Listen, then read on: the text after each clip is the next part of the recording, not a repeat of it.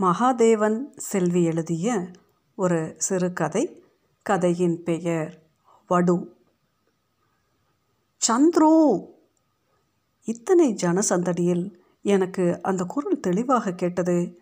அவள் ஒருத்தி தானே என்னை இப்படி அழைத்தவள்? இப்போது எங்கே இருக்கிறாளோ எப்படி இருக்கிறாளோ? அவளுக்கும் என்னை போல் ஓரிரு நரை விழுந்திருக்கும் அல்லவா? அவளுக்கும் என்னை போல் திருமணமாகி குழந்தைகள் இருக்கும் அல்லவா சென்னையில் அலுவலக வேலையாக வந்தவன் வேலையை முடித்துவிட்டு நடை போட்டவனை அந்த குரல் என்னவோ செய்தது. சந்துரு! இப்போது குரல் மிக அருகில் தெளிவாக கேட்டது. திரும்பி பார்த்தேன். வெண்ணிலா அவளேதான் எத்தனை வயதானால் என்ன? அந்த கன்னத்தில் உள்ள பிறை போன்ற வெட்டுக்காயத்தின் தழும்பு மறக்க முடியுமா? இங்கே பாருங்க உங்கள் பையன் என்ன பண்ணி வச்சிருக்கான்னு பிள்ளையா வளர்க்குறீங்க? எதிர் வீட்டு வெண்ணிலாவின் அம்மா அப்பாவிடம் சண்டை பிடித்து கொண்டிருந்தாள். கன்னத்தில் ரத்தம் வடிய வெண்ணிலா அழுது கொண்டிருந்தாள். அப்பா வெளு வெளு என்று வெளுத்து விட்டார். இனிமே கிட்டிப்புல் விளையாடுவியா? விளையாடுவியா? நான் வாங்கிய அடி கூட வலிக்கவில்லை எனக்கு வெண்ணிலா அழுதது தான் எனக்கு வலித்தது. அப்பாவே தன் சைக்கிளில் அவளை உட்கார வைத்து டாக்டரிடம் அழைத்து சென்றார். நான்கு தையல் போட்டார்களாம். மறுநாள் பள்ளிக்கு வரவில்லை அவள். இரண்டு நாள் கழித்து மெதுவாக என் வீட்டுக்கு வந்தாள். அம்மா தான் விசாரித்தாள். இப்போ தேவலாமாடி தேவலாம் அத்தை. என்னை பார்த்து புன்னகைத்தாள். சாரடி நிலா. பரவாயில்லடா. வேணும்னா செஞ்ச. நீ தான் பாவம். என்னால் உங்கள் அப்பா கிட்ட அடி வாங்கினேன் டேய் சந்துரு உன் கணக்கு நோட்டை கொடுறா. விட்டு போன கணக்கெல்லாம் எழுதிக்கிட்டு தாரேன். ஏண்டி நிலா? அவன் தான் உன் கணத்தை பேத்தான்ல. அப்புறம் ஏண்டி அவன் கூட பேசுகிற அப்புறம் உங்கள் அம்மா திட்டுவா.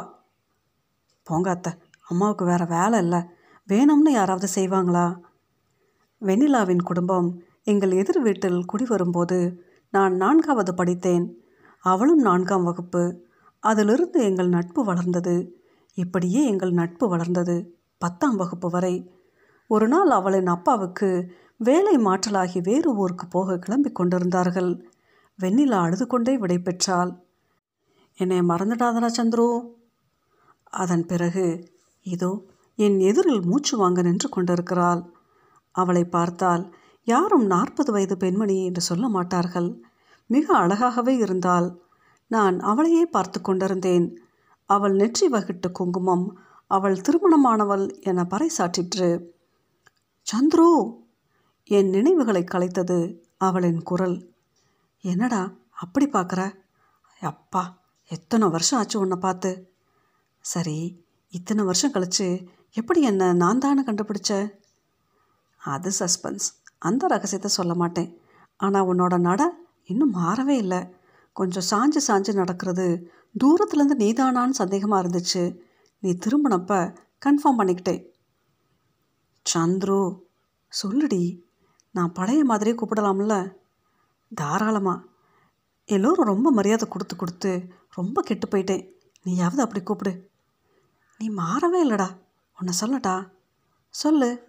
நாற்பது வயசுலேயும் ஹேண்ட்ஸமாக தான் இருக்க. அப்படியே மணவரையில் உட்கார வச்ச மாப்பிள்ள தான். சி போடி. நெசமாப்பா. சரி நீ எப்படி இருக்க? எத்தனை பிள்ளைங்க? உன் லைஃப் எப்படி இருக்கு? ம் நல்லா இருக்கேன். ரெண்டு பெண்கள். பெரியவளை கட்டி கொடுத்தாச்சு. உனக்கு? ரெண்டு பசங்க படிக்கிறாங்க. ஒன்று சொல்லட்டா சந்துரு? என்ன சொல்ல போகிற இதுக்கு மேலே என் பர்சனல் லைஃப் பற்றி கேட்காத. நானும் கேட்கல சரி கேட்கல நம்ம இந்திய பெற்றோர்கள் என்ன நினைக்கிறாங்க தெரியுமா? மக கண்ணுக்கு லட்சணமாக ரெண்டு பிள்ளைய பெற்றுட்டு நல்லது கெட்டதுக்கு பட்டுப்புடவை கட்டிக்கிட்டு நகைகளை அள்ளி போட்டுக்கிட்டா அவள் சந்தோஷமாக இருக்கான்னு முடிவு கட்டிடுறாங்க. நான் அவளையே பார்த்தேன். Come on Chandru. இன்றைக்கி என்னோட செலவெல்லாம் உன்னோடது தான். பணம் நிறையா வச்சுருக்கியா? ஏய் உனக்கு இல்லாததா? என்ன வேணும்? நீ வா உனக்கு நிறைய செலவு வைக்கிறேன். முதல்ல வயிற்றுக்கு உயர்தர ஹோட்டலில் ஒரு மசால் தோசையும் காஃபியும் சாப்பிட்டு விட்டு காசை கொடுறா என்று அதிகாரம் செய்தால் அடுத்து என்னவோ?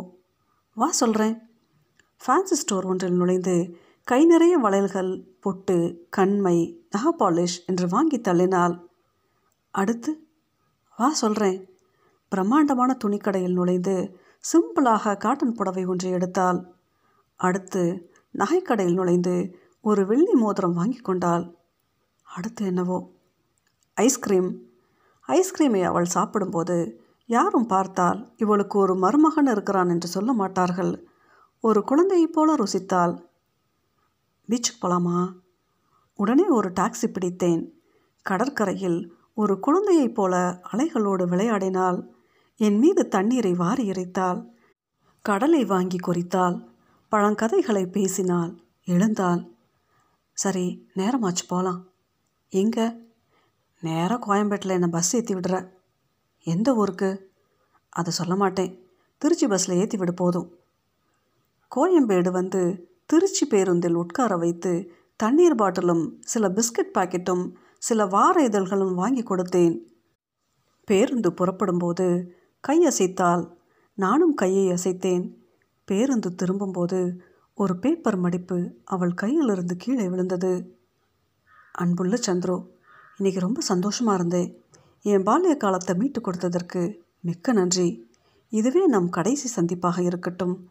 உன்னை வாழ்க்கையில் திரும்ப சந்திப்போமா என்று நினைத்தேன். உன்னை சந்தித்து விட்டேன். அது போதும் எனக்கு. உன் குழந்தைகளுக்கு என் ஆசைகள் என் நினைவை இத்தோடு அழித்துவிடு. உன் மனைவியை எப்போதும் போல் சந்தோஷமாக வைத்துக்கொள். நாம் இனிமேல் எப்போதும் சந்திக்கவே வேண்டாம். அது இருவருக்குமே நல்லதல்ல. நான் எங்கு இருக்கிறேன்? என் மொபைல் நம்பர் என்ன? நான் ஃபேஸ்புக்கில் இருக்கிறேனா என தேட முயற்சிக்க வேண்டாம். பை. இப்படிக்கு உன் தோழை நிலா. பேருந்து என் கண்களில் இருந்து மறைந்து போனது. பேருந்தில் பயணித்த வெண்ணிலா தன் மொபைல் எடுத்து ஃபேஸ்புக்கை திறந்து அதில் சந்திரசேகரன் சுப்பிரமணியன் என்ற ஃபேஸ்புக் பக்கத்தை பார்த்து கொண்டிருந்தாள். அவளையும் அறியாமல் சந்திரசேகரனின் ப்ரொஃபைல் பிக்சரை அவளது விரல்கள் ஸ்பரிசித்து கொண்டிருந்தது. அவள் உதடுகள் சந்துரு என்று முணுமுணுத்தன. எல்லா பெண்களுக்குள்ளும் ஒரு சந்துருவும் எல்லா ஆண்களுக்குள்ளும் ஒரு வெண்ணிலாவும் இருக்கத்தான் செய்கிறார்கள். மகாதேவன் செல்வி எழுதிய இந்த சிறுகதையின் பெயர் வடு.